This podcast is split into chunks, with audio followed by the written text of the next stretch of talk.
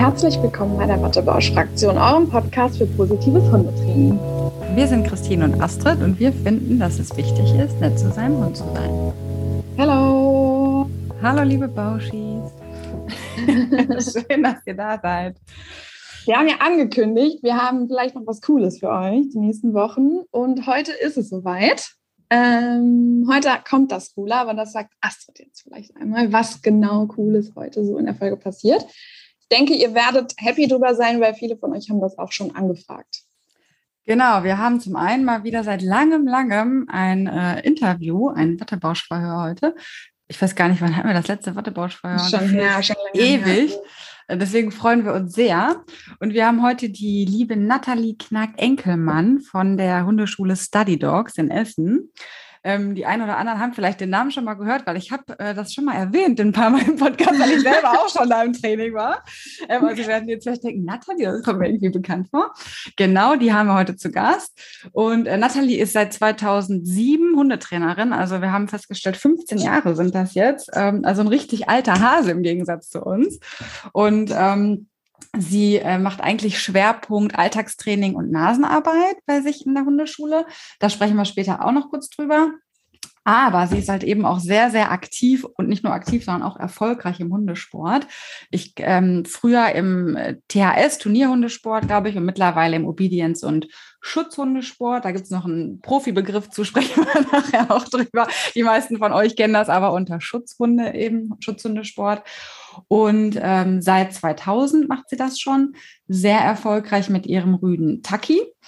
Und äh, Taki war schon Landesmeister im äh, Schutzhundesport 2017, mehrfacher Teilnehmer bei der Bundessiegerprüfung, mehrfacher Teilnehmer beim DMC-Championat und ähm, holländischer Meister im Obedience. Und das war die letzte Meisterschaft vor Corona, haben wir vorhin drüber gesprochen. Also ist er wahrscheinlich sogar noch amtierender holländischer Meister. Herzlichen Glückwunsch, Taki, an der Stelle und Nathalie natürlich, die das gemeinsam mit ihm macht. So, Nathalie, herzlich willkommen. Ich hoffe, ich habe das jetzt halbwegs äh, ordentlich hier rübergebracht, deine ganzen Erfolge, die sich da so runterlesen. Schön, dass du da bist erstmal. Wir freuen uns sehr.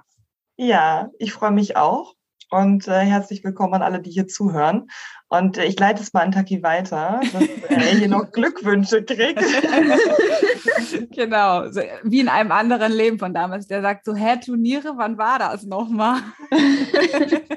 Ich mache hier einfach mein Ding. Ja, genau, eben. Er denkt sich sowieso, es ist mir eigentlich egal. genau, aber danke. Hauptsache, wir machen was, aber hey. Genau, solange, solange Frauchen happy ist, bin ich es auch. Absolut. Ach nein, er ist auch eigentlich immer so happy. Also auch ohne mich, er bräuchte mich da jetzt nicht zu. Nein, da bin ich ein fröhlicher Hund, ja? Absolut, ja. Das ist doch schön. Genau, was ich noch gar nicht gesagt habe, was äh, ihr denkt jetzt so, ja, cool, Nathalie ist da, aber worüber redet ihr heute eigentlich? Wir wollen heute ähm, über genau das Thema Schutzhundesport, ähm, IGP heißt es, ne, Nathalie, glaube ich, genau. Mhm. Ähm, sprechen. Natürlich in Verbindung mit positivem Hundetraining. Und ähm, ja, Nathalie ist da genau die Richtige. Und wir freuen uns deswegen sehr, sehr. Und es sind tatsächlich sehr viele Fragen auch zwischendurch immer mal wieder zu diesem Thema gekommen, wenn Schutzhundesport und so. Hm, positives Hundetraining, geht das, kann das, wie geht das? Und darüber wollen wir heute sprechen. Aber erstmal, ähm, wie gesagt, schön, dass du da bist, Nathalie. Wie geht's dir? Geht's dir gut? Das hoffen wir. Ich hätte jetzt fast gesagt, den Umständen entsprechend. Ne? Das ist ja. ja irgendwie, wenn man so das Gefühl hat, man kommt aus diesen Corona-Wellen überhaupt nicht mehr raus, sondern es ist irgendwie immer nur noch so, ein, so eine Dauerschleife. Ja, wie ähm, so ein ähm, Grauschleier, so ein bisschen, ja, der die ganze Zeit über einem hängt. Es hört irgendwie einfach überhaupt nicht auf, aber naja. Man muss es man besser draus machen einfach. Ja, man liest nur die Inzidenz und sagt, alles klar, wieder gestiegen läuft. Ja, und vor allem der Witz ist ja letztes Jahr über 100, um Gottes Willen, auf gar keinen Fall mehr Arbeit und jetzt so, ach naja, über 1000, mein Gott. Ja. Was soll's. Freedom Day, Ende März, passt schon. Okay. Ja, Aber deswegen machen wir uns jetzt hier eine schöne Zeit im Interview. Genau. Oh, auf jeden Fall. ähm, Genau, erzähl du doch noch mal ein bisschen vielleicht aus deiner Sicht, wer du bist, was du machst. Und ähm, ich habe jetzt ein bisschen natürlich schon vorweggenommen, aber du hast sicherlich auch noch ein bisschen was dazu zu sagen. Genau. Ja, mir ist es tatsächlich immer ganz recht, wenn jemand anders was über mich erzählt, weil ich finde es immer so schwierig, was über sich selbst zu erzählen. Weil ja, ist ja so, man denkt ja selbst immer so, naja, was habe ich denn eigentlich groß gemacht? ja, so ein bisschen was war das schon. Ne? Und ähm, ja, also wie gesagt, ich komme aus äh, Schleswig ursprünglich, bin gebürtige Schleswig-Holsteinerin und ähm, habe dort auch mit meiner Hundeschule gestartet, damals äh, 2007. Ich habe direkt nach meinem Abi 2005 ähm, hatte ich erst überlegt, oh ja, Humanpsychologie wäre doch eine total tolle Idee, hatte mich in Kiel eingeschrieben, musste dann aber ein paar Wartesemester mitbringen und ähm, habe dann so gedacht, was mache ich in, in der Zeit? Und dann kam ich irgendwie auf Tierpsychologie und habe gedacht, ach ja, machen wir halt mal schlecht. sowas, genau. Und ähm, also der hauptausschlaggebende Punkt war tatsächlich meine Kira damals. Die habe ich 98 im Tierheim Schleswig kennengelernt, hatte sie dann über zwei Jahre als Pflegehund. Und äh, 2000 ist sie dann bei mir eingezogen und äh, mit der bin ich halt im Verein gewesen auch, weil es halt damals hundeschulmäßig noch gar nicht so weit verbreitet war irgendwie. Ne? Also das fing ja da zu der Zeit gerade erst an. Und ähm, das, was mir tatsächlich da also es war schon ein fortschrittlicher Verein, aber nichtsdestotrotz ging auch da tatsächlich dann äh, mit Leinruck und da habe ich mal gedacht, so nee, Leinruck finde ich jetzt irgendwie nicht ganz so geil, das kann es irgendwie nicht sein.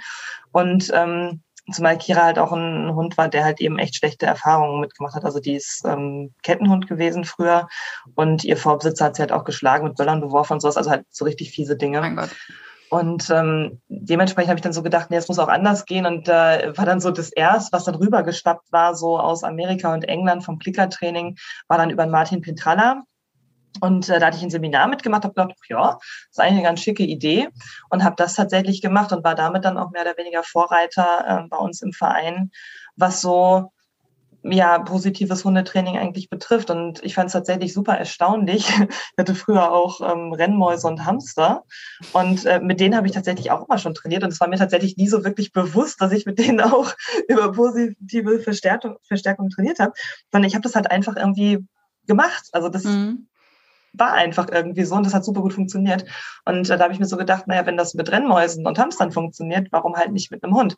Und äh, das habe ich dann tatsächlich auch gemacht. Und dann kam, wie gesagt, mein Tierpsychologiestudium.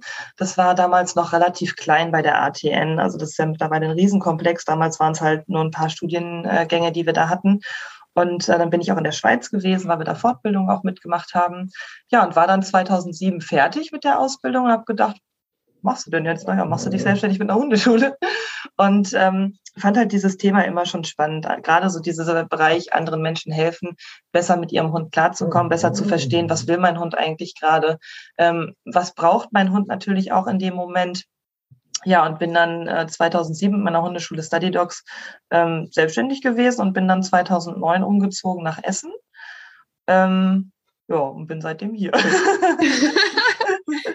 Aber das so, und war, das, war das schwer? Oh, sorry. Sorry. Nein, ich wollte gerade sagen, was so cool ist, dass du das halt so relativ direkt nach deinem Abi gemacht hast. Ne? Also, dass du relativ schnell gesagt hast, ach, ja, nö, ich mache mich selbstständig. Also viele haben da ja immer super Angst vor.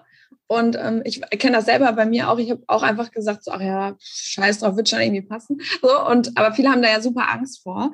Und das äh, und sagen dann immer, da gehört so viel Mut dazu. Aber ich finde das so cool, dass du sagst, ach, ich habe da eigentlich gar nicht so viel drüber nachgedacht, ich habe das einfach gemacht und das finde ich irgendwie super sympathisch. Weil genau Vor allem und dann auch noch zu sagen, so jetzt habe ich mir was aufgebaut hier jetzt gehe ich noch mal ein paar hundert Kilometer in die andere Richtung und fange da quasi noch mal von vorne an, ja, ne? Also ja, absolut. Und vor allem, also ich sag mal ganz ehrlich, der Vorteil ist schon in Nordrhein-Westfalen, hier sind Menschen und Hunde schon weiter als in Schleswig-Holstein damals noch. Ne? Also da war es halt viel, dass es äh, Hofhunde gab. Und ganz ehrlich, mit denen ist keiner zur Hundeschule gegangen. Der Hund ist halt da und das war's. Mhm. Ne? Und das ist halt hier ähm, im, im Ruhrgebiet, sage ich jetzt mal, der deutliche Vorteil, dass halt klar viel mehr Hunde und Menschen da sind, aber eben das Zusammenleben auch einfach wichtiger ist mit dem Hund. Ne? Und ähm, ja, also ich finde schon, es gehört eine Portion Mut dazu, sich selbstständig zu machen. Also gerade jetzt in der heutigen Zeit muss ich sagen, ich würde es immer wieder machen, weil ich jetzt kein Typ wäre, der für irgendwen anders arbeiten könnte, ähm, weil ich brauche da schon so meine Freiheiten und möchte selbst entscheiden, wann ich was wo wie mache ähm, und vor allem das Wie, ne? das ist mir auch so ein ganz, ganz wichtiger Punkt. Ähm, ich glaube, ich bin da aber auch sehr geprägt durch meine Eltern. Also meine Eltern sind beides Ärzte und die waren halt immer selbstständig mit einer eigenen Praxis und da bin ich halt irgendwie so mit groß geworden und für mich war das vollkommen normal, äh, irgendwie selbstständig zu sein und ja, irgendwie, ich habe also ich habe wirklich nicht groß drüber nachgedacht. Es war halt so, okay, ich gehe jetzt hier zum Amt und fülle da meine Gewerbeanmeldung aus und das war's. Ja. Hat ja geklappt, so würde ich sagen. Ja. Von Erfolg gekrönt. Ja, absolut, absolut. Und ähm, auch selbst damals hatte ich tatsächlich schon, dass ich halt viel im Bereich Alltagstraining gemacht habe. So mittlerweile ist mein Schwerpunkt schon auf Verhaltenstherapie ausgerichtet. Ich habe halt viele Mallis einfach im Training. Ich meine, dadurch, dass ich selbst Mallis habe, ist es halt so, dass äh, viele mit ihren Mallis auch zu mir kommen und sagen, oh, Hilfe, wir bräuchten aber jemanden, der jetzt nicht da direkt äh, dem Hund den Kopf abreißen will, sondern der halt wirklich versteht, was der Hund gerade für ein Problem einfach hat. Und ähm, dazu kommt halt eben Alltagstraining bei mir in der Hundeschule, Nasenarbeit, ganz klar, ganz großes Thema. Und ähm, dadurch bin ich halt tatsächlich auch hauptsächlich durch die Hunde gekommen. Also ich habe es am Anfang schon gesagt, mit meiner Jenna habe ich damals dann noch im Turnier und Sport ähm, sehr aktiv gearbeitet. Die ist auch ähm, deutsche Meisterin geworden und, und, und. Also ich will ja jetzt gar nicht so, das ist halt auch viel Glück dabei. Ne? Also wenn man sowas gewinnt, das ist jetzt nicht nur, äh, weil ich besonders toll bin, sondern halt auch einfach, weil halt an dem Tag alles gepasst hat. Und das sind Hunde und das kann auch mal einen Tag überhaupt nichts passen. Das ist vollkommen normal. Und das finde ich tatsächlich aber auch überhaupt gar nicht schlimm, weil ich meine, das zeigt halt irgendwie, dass Hunde auch nur Menschen sind und äh, dass sie genauso, dass sie genauso manchmal einen schlechten Tag haben wie wir. Das ist ja nun mal so. Und ähm, ja, mit Jenna fing halt alles irgendwie an, dass ich dann gesagt habe, okay, Turnier und Sport, dadurch, dass ich aber mit ihr da schon alles erreicht hatte, was ich irgendwie erreichen konnte, habe ich dann überlegt, was machst du denn jetzt mit den anderen? und es ist halt auch schon ein paar Jahre her. Die Jenna ist jetzt 14 geworden im Januar und äh, die hat halt jahrelang THS gemacht, danach hat sie Obi mit mir gemacht, dann ähm, da hatte ich irgendwann die, die Grace, das ist, ähm, ich will mal so sagen, mein ein halber Hund von mir. also eigentlich habe ich dreieinhalb Hunde. Ähm, halb aus dem Grund, weil die Grace eigentlich meinen Schwiegereltern gehört und äh, mir nur auf dem Papier nicht mit ihr gearbeitet habe. Ähm, mit der habe ich damals dann Obi gemacht und schon äh, IGP, also Gebrauchshundsport. Und äh, also für alle, die nicht wissen, was Gebrauchshundsport ist, ist es halt im Grunde genommen Schutzhundesport, das heißt halt noch nicht mehr so. Ähm, und dann ist der Kentucky bei uns geboren und aufgewachsen, 2013. Ja, mit dem habe ich das dann weitergemacht. Also, dass ich dann da gesagt habe, okay, wir machen definitiv Schwerpunkt auf ähm, Obedience, aber eben auch auf den Gebrauchs- und Sport, weil das Problem ist, ich mache englisches Obedience und da ist es so, dass wir äh, Wettkämpfe hauptsächlich in Holland oder in England laufen können. Also in Deutschland gibt es dazu sehr, sehr wenig Wettkämpfe, die letzten Jahre halt, Corona-bedingt auch, ähm, aber auch davor schon fast gar keine. Und ähm, da ist es halt immer so, dass wir dann nach Holland fahren müssen oder halt eben, ich jetzt mit Taki, der läuft in der höchsten Klasse, ähm, muss nach England fahren, um halt eben da die Qualifier erlaufen zu können. Und äh, das ist halt auch mal so ein bisschen so ein Thema, was halt, naja, schon finanziell und auch eben von der Zeit her ähm, sehr aufwendig ist. Und dementsprechend habe ich dann gesagt, er macht auf jeden Fall auch Gebrauchssport dabei, ähm, plus halt eben Fährtenarbeit. Also er ist im Moment, äh, also er ist jetzt mittlerweile aus dem Gebrauchssport raus, weil er ist jetzt nicht, dass er zuhört hier. Ähm, er ist jetzt, also laut Alter ist er ein Senior. Er sagt äh, definitiv, er ist keiner. Ähm, aber er wird halt neun dieses Jahr und dementsprechend habe ich dann vor ein paar Jahren gesagt, nee, das reicht auch, weil der gibt halt immer alles. Also der ist, hat super dolle Geschwindigkeiten und bevor ihm dann nachher irgendwas passiert, habe ich gesagt, nein, das reicht jetzt. Er hat alles erreicht, was er erreichen kann, fertig. Und ähm, das muss da jetzt nicht irgendwie noch auf Biegen und Brechen, nur weil ich da das mit ihm machen will. Ne? Also er hätte definitiv noch Spaß dran, aber irgendwann ist halt gut. Also wenn man das Gefühl hat, der verletzt sich jetzt demnächst wahrscheinlich, dann sollte man lieber aufhören. Ja, und dann äh, zog 2008 One bei uns ein, der eigentlich gar nicht für mich gedacht war. das sollte eigentlich der Hund von Tim werden, von meinem Mann, aber irgendwie hat sich das dann so ergeben, dass der Hund dann gesagt hat, auch ne, ich möchte doch kein deiner sein. Und äh, ja, der ist tatsächlich so ein bisschen Corona-Kind. Ähm, dementsprechend habe ich mit ihm halt noch gar nichts an Prüfungen und sowas gelaufen, weil es halt einfach nicht möglich war. Genau. Also er hat die Begleitung mein letztes Jahr gemacht, allerdings nicht mit mir, weil ich da durch meinen Unfall noch ein bisschen ähm, raus war und noch nichts habe machen können. Aber immerhin hat er die schon mal gemacht. Das, ja, ja, mit dem Thema ist er die gelaufen, oder? Ist er mit ja. deinem Mann gelaufen? Ja. ja. Genau. Ja, und cool. mit dem möchtest du auch IGP machen oder Obedience oder was ist da geplant? Ja, doch, also der, also er macht auch schon beides, aber wir haben halt noch okay, keine okay. Prüfung ja. geplant. Ja, das klingt doch wow, klingt Wahnsinn. Also du hast jetzt, du sagtest ja dreieinhalb Hunde, ne, jetzt ja. quasi. genau, genau. Total toll. Und ähm, du hast es ja eigentlich schon im Prinzip so ein bisschen erklärt, ähm, wie du jetzt zum positiven Training gekommen bist durch die Kira. Ähm, hattest du quasi vor Kira auch, auch schon mal einen Hund, wo du jetzt sagst, boah, mit dem habe ich anders gearbeitet? Also hast du jemals anders gearbeitet als positiv oder hast du das immer von deinem Bauchgefühl schon äh, gemacht? Weil du sagtest, du hast es ja mit den, mit den anderen Haustieren auch schon gemacht, ohne dass es dir bewusst war. Genau. Also ich habe tatsächlich nie anders als positiv gearbeitet. Ich kann mich da überhaupt nicht dran erinnern, dass es eine, also das ist für mich auch so ein bisschen, naja, unvorstellbar, dass es eine andere Welt gibt. Ich weiß, dass es die gibt und gerade im, im Schutzhundesport ist es ja nun mal leider auch sehr weit verbreitet. Ähm, deswegen sitzen wir ja auch heute hier.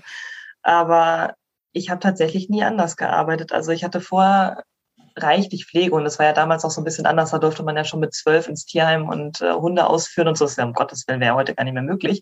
ähm, von so ganz alleine mit dem Hund spazieren gehen. Ähm, und da hatte ich tatsächlich wirklich auch ein paar Kandidaten, die nicht ganz so ohne waren. Also wir haben jetzt keine Hunde mitbekommen, die jetzt irgendwie bösartig waren oder sowas, weil das hätten die auch nicht verantworten können. Aber ich habe da halt sehr, sehr viel auch mitgeholfen im Tierheim und ähm, bin dadurch auch dann ans Tierschutzzentrum äh, Weidefeld gekommen, das ist in der Nähe von Kappeln. Und äh, die haben wirklich Hunde da gehabt. Ähm, da hatte ich ein Praktikum gemacht während äh, meines Studiums. Und äh, da hast du die Boxentür aufgemacht und da kam dir mal der Hund so auf Augenhöhe entgegengeflogen und hast so gedacht, okay, das ist jetzt irgendwie nicht ganz so witzig, was der davor hat. Ähm, und selbst die haben wir über positives Hundetraining äh, halt dazu bekommen, dass sie halt wieder vermittelbar waren. Also es geht definitiv. Ne? Also es ist ja immer so dieser weit verbreitete Glaube, nee, äh, positives Training, das geht ja nur mit äh, mit netten Hunden. Oder ja, genau. sind sie ja alle, aber. genau, das, das geht halt nur mit Hunden, die halt äh, genau. das einfach so mitbringen, so mit Golden Retriever und sowas. Aber ja. das geht definitiv nicht mit Mallis zum Beispiel. Das höre ich halt auch ganz häufig, ne, dass die Leute in der Meinung sind, nee, mit Mallis geht das nicht. Das, das, nein, funktioniert einfach nicht, wo ich so denke, äh, naja, die unterscheiden sich ja nur äh, von anderen Hunden, dadurch, dass sie ein bisschen reaktiver sind. Der Malinois hat ein anderes Gehirn, natürlich. genau. Das ist komplett biologisch anders aufgebaut. Absolut. Aber du bist ja Gott sei Dank ein gutes Beispiel dafür, dass es sehr wohl geht. Und ja. ich bin super gespannt, was du gleich dazu erzählst. Ja. Ja, genau. Ja. Dann, also, möchtest du noch was, möchtest du noch ein bisschen was dazu sagen? Oder? Ja. Ne? okay. Ja, dann äh, so, dann wollen wir direkt mal rein ins Thema Schutzhundesport, also IGP, wie wir jetzt gelernt haben. Ähm, haben wir schon drüber gesprochen. Du bist da aktiv mit deinem Rüden. Der One steht quasi schon in den äh, Startlöchern für die ersten Prüfungen.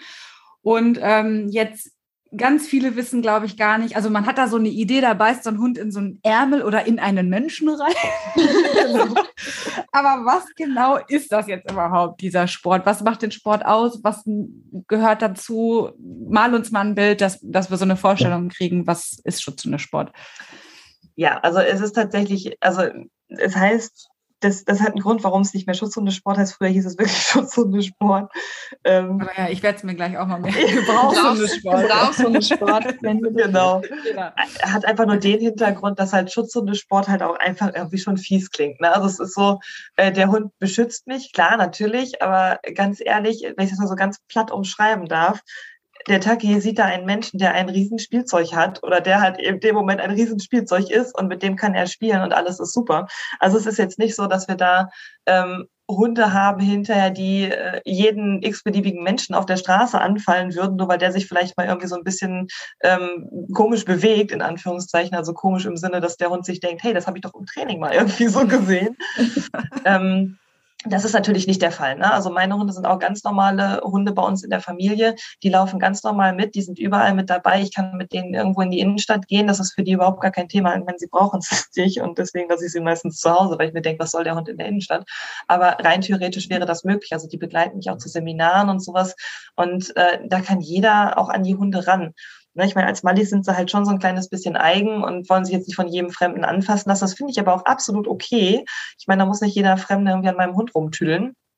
Ähm, und da finde ich es halt eben wichtig, erstmal diesen, ja, diese, diese Schärfe aus diesem Wort rauszunehmen. Ne? Das wenn ich sagen, ähm, Schutzhundesport ist, macht die Hunde aggressiv, ganz im Gegenteil. Gerade für so Hunde wie Mallis ist es eine absolut gute Auslastung, weil ähm, ich meine, die sind halt nun mal dafür gezüchtet, dass sie aufpassen, dass sie eigentlich im Grunde genommen mehr oder weniger auch Wachhunde sind. Die sind super reaktiv. Und wenn ich denen diesen Ausgleich schaffe, dadurch, dass sie ähm, im Sport in eine Beißwurst zum Beispiel, also diese Ärmel sind ja im Grunde genommen einfach nur eine riesen Jute, Jute-Beißwurst für die Hunde, also im Grunde genommen nur ein riesen Jute-Spielzeug. Und ähm, das verleitet halt schon dazu, dass die Hunde, wenn sie das ähm, im Sport machen dürfen, dass sie es halt deutlich weniger natürlich im Alltag zeigen, weil sie halt eben diese Art der Auslastung haben. Und äh, das finde ich ist der große Vorteil, dass diese Hunde halt kontrolliert mal beißen dürfen, aber natürlich nicht den Menschen an sich, sondern dieses Spielzeug. Also bei unseren Hunden ist es tatsächlich so, und auch bei den Hunden, mit denen wir trainieren, ähm, sobald der Helfer den Ärmel, also das ist der Mann in dem, in dem Ärmel da drin, ähm, sobald er den Ärmel beiseite legt, ist für die Hunde das Spiel vorbei. Also dann sagen die sich, ja, naja, dann ist halt der Ärmel da, dann nehmen sie vielleicht den Ärmel mit und sagen, ich habe jetzt mein Spielzeug gekriegt. Aber die würden jetzt niemals irgendwie bösartig dem Menschen gegenüber werden, weil es für die gar keinen Sinn machen würde. Also das, das passt für die überhaupt gar nicht ins Bild rein.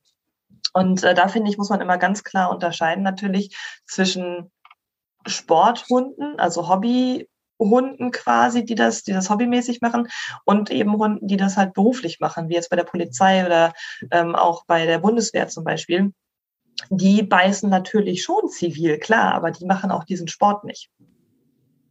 Zivil heißt dann auch in den Körper und ähm, also genau, also unabhängig, also, unabhängig von diesem Ärmel halt, den, dann, genau, den man genau. dabei hat. Hm. Absolut, genau. Ist aber auch wichtig, ne? Ich meine, wäre halt doof, äh, Klar. Äh, wenn plötzlich sagt, Mensch, der Verbrecher nee. hat keine Ärmel. genau. der hat keinen Ärmel an dabei. Das wäre halt irgendwie, das wäre halt scheiße, ne? Also, ja, ähm, ja. damit das mal so platt sagen darf, ich hoffe, das jetzt kein Kinder zu. Ups. Nein, ähm, alles gut sagen. ähm, aber das wäre natürlich wirklich der Worst Case, wenn der Hund dann sagt so, nö, ohne meine Beißwurst da dran an dem Mann, da beiße ich aber jetzt nicht rein. Und das ist natürlich schon ein anderer Schnack als das, was wir jetzt für den Sport brauchen, ne? weil wir wollen halt einfach nur, also es ist auch wirklich vorgeschrieben in der Prüfungsordnung, dass der Hund nirgendwo anders reinbeißen darf. Also beißt er ja, woanders okay. rein, wird er disqualifiziert. Und ich meine, das sollte halt auch nicht das Ziel sein, irgendwie, finde ich, dass der Hund woanders reinbeißt, sondern dass der genau weiß, da ist mein Spielzeug, da beiße ich jetzt rein. Und wir hatten das ähm, vor zwei Jahren, glaube ich, mal gemacht. Eine Freundin von mir, die macht Mondioring. Das ist ähnlich, nur halt, da hat der Helfer einen, so einen Ganzkörper riesen wattiert mit Jute und was weiß ich nicht, was alles dran, ähm, wo die Hunde halt auch lernen, nicht nur in den Ärmel zu beißen, sondern halt eben auch ähm, in die Beine mal zu beißen und sowas. Also es ist ein anderer Sport tatsächlich. Ähm, und da hatten wir tatsächlich mal versucht mit so einer Beinmanschette, ob der Kentucky da reinbeißen würde. Und der hat das überhaupt nicht verstanden wieso auf einmal das Bein da jetzt, äh, das, das macht für den gar keinen Sinn, weil der hat halt jahrelang gelernt, löst immer da dieses, dieses Beißding, dieses Beißkissen äh, auf dem Arm und niemals im Bein. Und das machte für ihn einfach gar keinen Sinn. Und das fand ich tatsächlich sehr spannend zu sehen, weil ich erst gedacht hatte, dass er diesen, dass er das schon übertragen kann aufs Bein, aber das machte für ihn einfach keinen Sinn. Deswegen, der wird niemals irgendwen so beißen. Warum sollte er auch? Ne? Mhm. Ja, aber da sieht man auch mal schön, wie schön spezifisch man auch trainieren kann. Und gerade wenn du auch sagst, okay, ein Hund wird dis disqualifiziert, wenn er in Menschen beißt. Das heißt, das konkrete Trainingsziel ist ja unter anderem auch, dass er eben nicht verletzt, genau. was ja gut zu wissen ja. ist. ne, was viele ja einfach vielleicht komplett anders ähm, ja, sich so vorstellen im Gebrauchshundesport und dass es auch eben einen Unterschied gibt zwischen Gebrauchshundesport und Polizeidienst, wo das genau. eben ähm, dann richtig in, in Real Life quasi angewendet wird. Aber magst du uns vielleicht noch mal ganz kurz sagen, so eine Gebrauchshundesportprüfung, du musst das jetzt nicht im super Detail machen, aber was gehören so, also was sind so Aufgaben, die ihr so machen müsst in so einer Prüfung? Mhm, und das ist eigentlich ganz spannend, weil das macht diesen Sport so vielseitig. Es geht halt eben nicht nur um Schutzdienst, sondern wir haben eine Fährte dabei, also eine, Fährtensuche. Das heißt, ähm, wir haben jetzt zum Beispiel eine Wiese oder einen Acker und äh, da legt jemand sozusagen eine Fährte rein. Also das heißt, der geht darüber in einer bestimmten Form und lässt zwischendurch Gegenstände fallen. Also Gegenstände sind so, äh, ich meine, die sind zehn mal zwei Zentimeter in der Länge und in der Breite und die muss der Hund dann anzeigen. Also die haben halt den spezifischen Geruch desjenigen, der ähm, die Fährte gelegt hat. Und der Hund soll halt die Spur verfolgen und äh, dann dementsprechend auch diese Gegenstände, die diese Person verloren hat, anzeigen in Form vom ich bleib davor stehen, ich setze mich davor oder ich lege mich davor. Ähm, oder sie dürfen auch bringen, aber das finde ich immer so ein bisschen, hm, naja, weiß ich nicht. kann, man, kann man machen, das machen aber die wenigsten tatsächlich. Ähm, das ist so der erste Bereich in so einer Gebrauchshund-Sportprüfung, dass man wirklich erstmal äh, eine Fährte mit dem Hund sucht. Das heißt, wir haben nicht nur den Bereich Schutzdienst an sich, sondern wir haben auch, dass der Hund eine Fährte verfolgen muss. Dann haben wir den Bereich, es nennt sich irgendwie immer noch Unterordnung. Warum weiß irgendwie keiner so genau? Weil ich finde, es ist halt alles andere als Unterordnung. Es ist einfach äh, Fußarbeit und Position aus der Bewegung, also das wie Sitz, Platz, Steh. Ähm, apportieren ist dabei, ein Vorausschicken, wo ich den Hund in eine Richtung über, müssen das 30 oder 40 Meter schicke. Ähm, wo er sich dann hinlegen muss, wenn ich es ihm sage und sowas. Und es ist so eine Dauerablage dabei. Das heißt, der Hund legt sich hin und währenddessen läuft jemand anders ähm, diesen ganzen Prüfungsablauf mit seinem Hund. Und äh, danach oder davor ist dann halt eben mein Hund dran. Und äh, so ist man immer zu zweit dann auf dem Platz quasi. Ne? Das wäre so der zweite Teil davon, dass wir halt erst die Fährte haben, dann haben wir die, naja, Unterordnung. Ich, ich kann es gar nicht anders nennen, weil es heißt halt immer so, aber ähm, es macht halt irgendwie null Sinn, dass es so heißt, aber ein anderes Thema. Ähm, und dann kommt der Schutzdienst. Und im Schutzdienst ist es so, es gibt ähm, insgesamt drei verschiedene Prüfungsklassen. Also es gibt einmal die ähm, IGP 1, IGP 2 und IGP 3. So, und wenn man anfängt, logischerweise mit 1, ist klar, ne? Also sowieso jeder Hund braucht die Begleitungsprüfung. Ohne die geht sowieso nicht, ohne die darf der Hund das nicht machen. Ähm, und dann ist es so, dass ähm, die Anforderungen sich halt einfach unterscheiden. In der 1 ist alles noch ein bisschen, ich will nicht sagen, einfacher. Es gibt halt weniger Übungen. Ähm, und gerade im, im Bereich Schutzdienst ist es so, ähm, dass ich halt auch noch ein bisschen mit Leine laufen darf. Ne? Also dass ich meinen Hund viel mehr angeleint habe als jetzt hinterher in so einer IGP 3. Also in der IGP 3 komme ich auch mit einem freifolgenden Hund auf den Platz und habe halt die Leine zwar noch da, weil muss man ja aus versicherungstechnischen Gründen, ähm, aber im Grunde genommen ja, arbeite ich mit dem Hund komplett frei. Also der, der läuft frei neben mir her. Ähm, klar, natürlich aufmerksam. Also alles, was man halt so trainiert hat, ne? dass der Hund halt jetzt nicht nur sagt so, hey, wo ist denn der Helfer? ich möchte gerne mit dem spielen, ähm, sondern dass der Hund halt eben auch noch zuhört. Und dann werden äh, sechs Verstecke, so nennen die sich reviert. Das muss man sich so vorstellen, dass jeweils auf der linken Seite drei stehen und auf der rechten Seite drei stehen. Und ähm, das nannte sich früher mal Streife nach dem Scheintäter. Also man muss sich so vorstellen, als wenn ich jetzt wie aus dem Polizeidienst den Hund irgendwo hinschicken würde und der soll mal gucken, ob da irgendwo äh, der Verbrecher in Anführungszeichen sich versteckt hat. Ähm, der Helfer ist aber in der Prüfung immer im gleichen Versteck. Also der Hund weiß das, ich muss bis hinten durchrennen und dann ist der halt in sechs. Das ist immer so.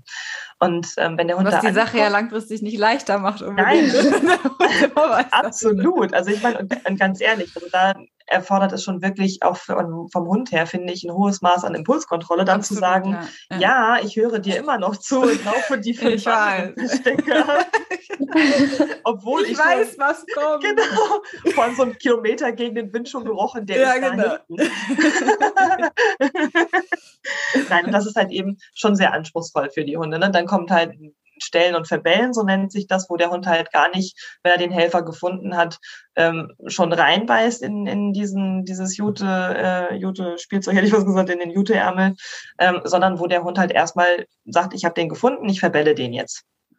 So, und äh, dann sagt halt der Richter irgendwann so, jetzt komm mal ran äh, an, an den Hund. Und dann muss man den Hund halt hinterher, gerade in der IGP 3, muss man den Hund da rausrufen, also ihn abrufen können, auch von, ähm, von, von seinem Spielkameraden, hätte ich jetzt was gesagt, also von dem Helfer. Und äh, das ist halt auch schon nicht ganz so leicht für die Hunde, ne? weil die würden halt schon gerne lieber mit dem da zocken, als jetzt dann zurückzukommen. Aber ähm, das ist halt eben ganz wichtiger Teil, finde ich, weil wir damit halt eben auch noch schöner signalisieren können, dass es halt eben darum geht, dass der Hund nicht irgendwie wahllos in irgendwen reinbeißt, sondern dass der Hund halt immer in Zusammenarbeit mit mir ähm, da agiert und eigentlich im Grunde genommen fast nichts ohne meine Anweisung macht. Ähm, danach kommt dann ein Teil, wir nennen das immer kurze Flucht, wo der Helfer sich irgendwo platziert und ich stelle mich mit meinem Hund dann dazu. Und das sind, ich glaube, fünf Meter, der ist der Abstand, meine ich. Und dann also man muss es sich so vorstellen, als wenn jetzt plötzlich ein Verbrecher wegrennen würde. So, und mittlerweile ist es so, dass die Hunde halt mit einem Signal eingesetzt werden. Also, ich meine ganz ehrlich, der Kentucky wird wahrscheinlich auch so loslaufen, weil er sich denkt, naja, mein Spielzeug rennt weg, ich renne mal hinterher. Ähm, aber mittlerweile ist es so, dass halt ein Signal dazugegeben werden muss, ähm, damit halt der Hund eigentlich nicht von sich aus schon sagt, ich renn mal hinter dem her. Ne? Also das heißt, wir haben da halt ein super hohes Maß an Impulskontrolle dran. Und der. Hund macht wirklich nur das, was ich als Mensch ihm im Grunde genommen sage. Ne? Oder haben, dass der Hund halt auch loslassen muss. Ähm, das ist mir in der letzten Prüfung, letzten, vorletzten Prüfung, in irgendeiner Prüfung ist mir ein bisschen zum Verhängnis geworden, weil ähm, auch da wieder mit reinspielt, wie viel Erfahrung hat der Hund, aber eben auch, wie lernt der Hund? Und die lernen halt nur mal in Bildern. Und der Kentucky kannte halt bis dato immer, dass die Helfer alle den Ärmel auf dem linken Arm hatten und nicht rechts. Und plötzlich hatten wir einen Helfer, der hatte aber den Arm rechts, also den, den Ärmel rechts. Äh, und dann hat der Kentucky gesagt, nö, den lasse ich jetzt erstmal nicht mehr los. ja, Kontext. Genau. Ne? Ja. Es passt halt einfach für ihn überhaupt nicht zusammen.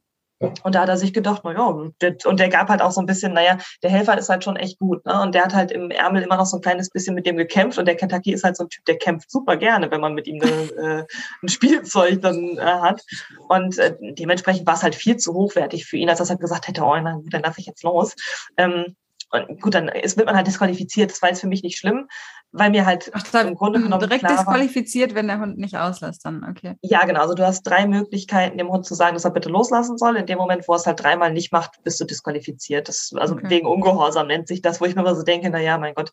Also ich fand es jetzt nicht dramatisch. Klar, es ist immer ein bisschen doof, aber ähm, in der Situation, mir war es fast klar, weil er kannte das nicht. Ne? Also er ja. kannte das nicht, dass der Ärmel rechts war und er kannte das nicht, dass da so viel Kampf im Ärmel war und so. Ja, und das hat dann halt weiterkämpft. Also mir persönlich ist es lieber, er sagt dann, na, kämpfe ich noch weiter mit dem, als dass er dann sagt so, Ach, nee, irgendwie ist es komisch, genau. ja. Der Ärmel ist rechts, oh Gott. Und weiß ja. plötzlich den linken Ärmel rein. Äh, ja, ja. Ohne Quatsch, es ist tatsächlich wirklich schon passiert, dass die Hunde das halt nicht kannten und dann gesagt haben, der, der, der muss da sein. Echt? Okay. Ja, klar ist ja auch eine Ortsverknüpfung irgendwo mit, Absolut, mit dabei, ja. ne? Ja, auf jeden genau, Fall. Genau, und ich meine ganz ehrlich, wenn man dem Hund irgendwie über, was waren das, sechs, sieben Jahre beibringt, der Ärmel immer ist immer da. Ja. ja. Dann ist es halt schon eine Umstellung, ganz klar. Aber ich fand es jetzt persönlich nicht schlimm. Also ich bin da sowieso nicht so sehr überdramatisch, weil das sind halt Sachen, die können passieren.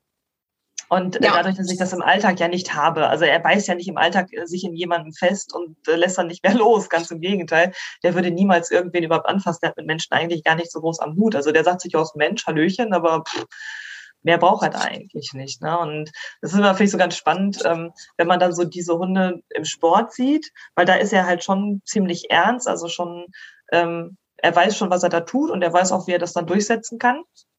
Und ähm, also es gibt immer so ein, so ein das nennt sich ähm, Triebstärke, Dominanz und Belastbarkeit.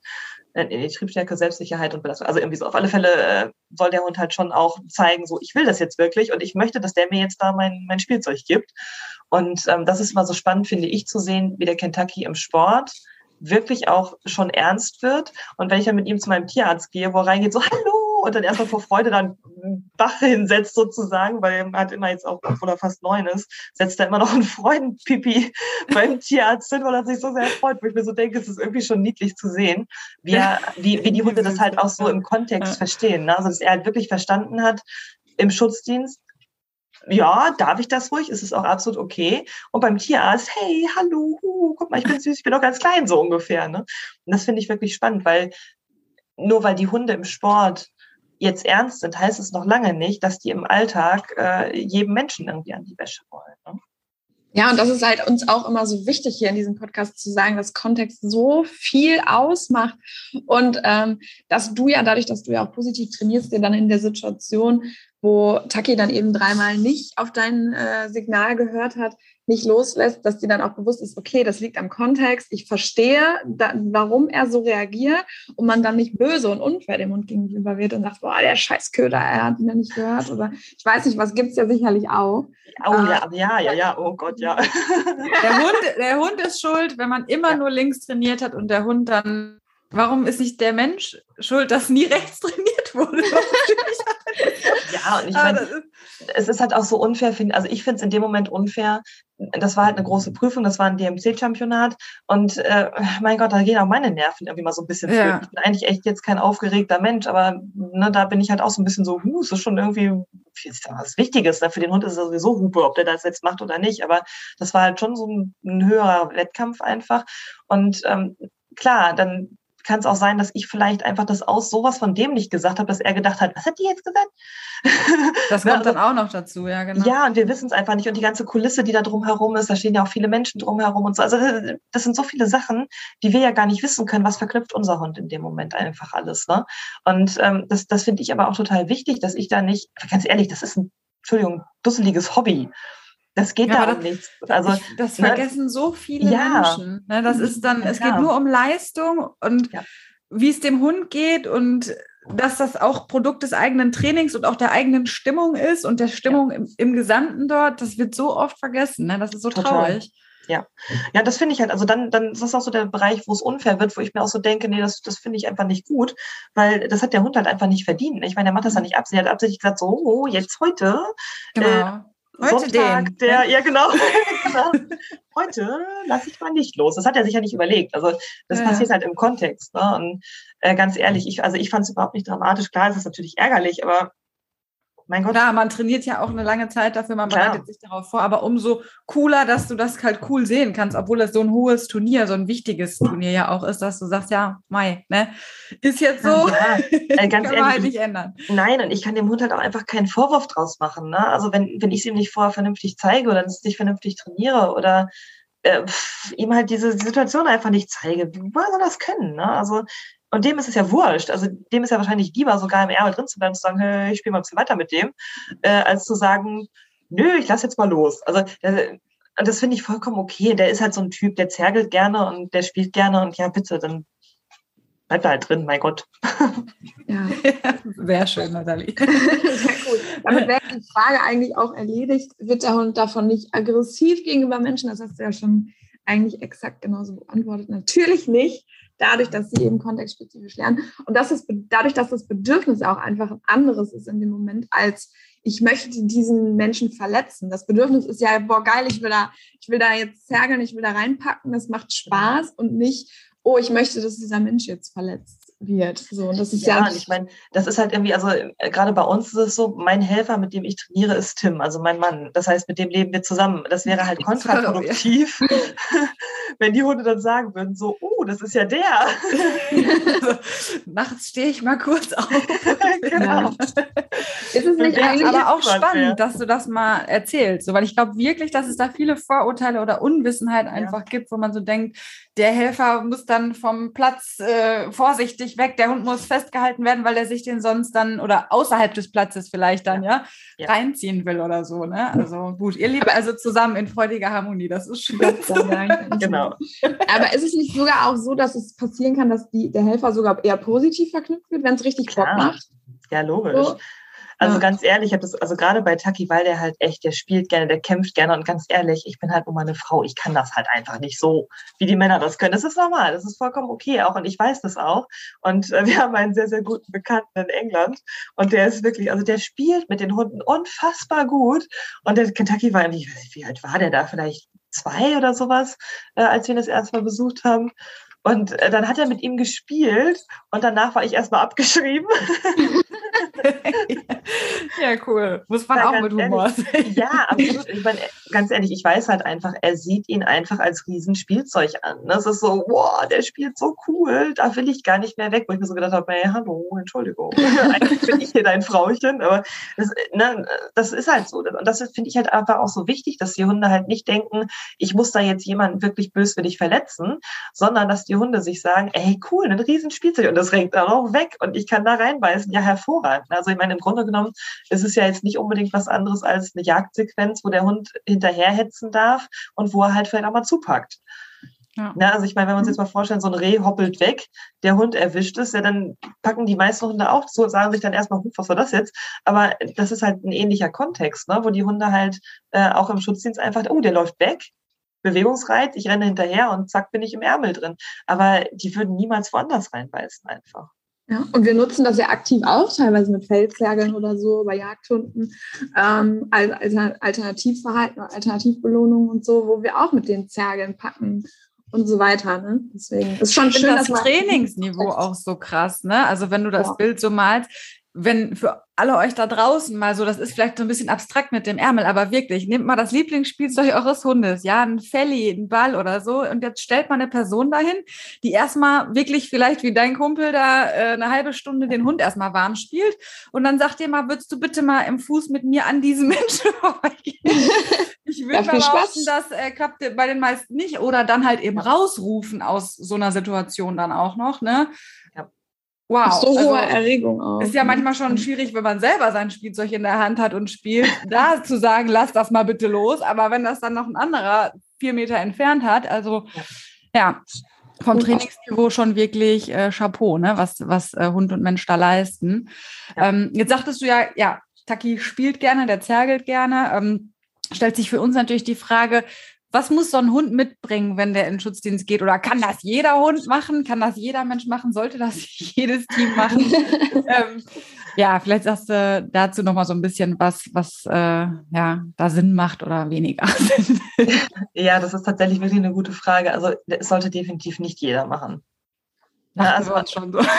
ja, also ne, das ist jetzt nicht wie, na, ich sage jetzt mal so ein Rallye-Obedience zum Beispiel, was halt irgendwie jeder machen kann. Ne? Oder auch Tricksen mit dem Hund, das kann bitte gerne jeder machen. Oder auch Nasenarbeit kann jeder mit seinem Hund machen. Aber so gerade den Bereich Gebrauchs- und Sportschutzdienst es erfordert halt auch einfach echt eine hohe Präzision. Ich muss halt einfach echt genau wissen, was ich da tue. Mein Gegenüber als Helfer muss natürlich auch wissen, was er da tut, weil wenn ich da jemanden habe, ähm, der jetzt plötzlich mit schnellen Hunden, und der Kentucky ist halt nun mal leider echt verdammt schnell, damit nicht umgehen kann, dann kann es halt eben passieren, dass sich beide auch hochgradig verletzen. Ähm, plus, der Helfer muss natürlich auch wissen, und das ist leider gar nicht so weit verbreitet, ähm, wie kann ich denn den Hund positiv überhaupt arbeiten? Mhm gerade im Bereich Schutzdienst. Ne?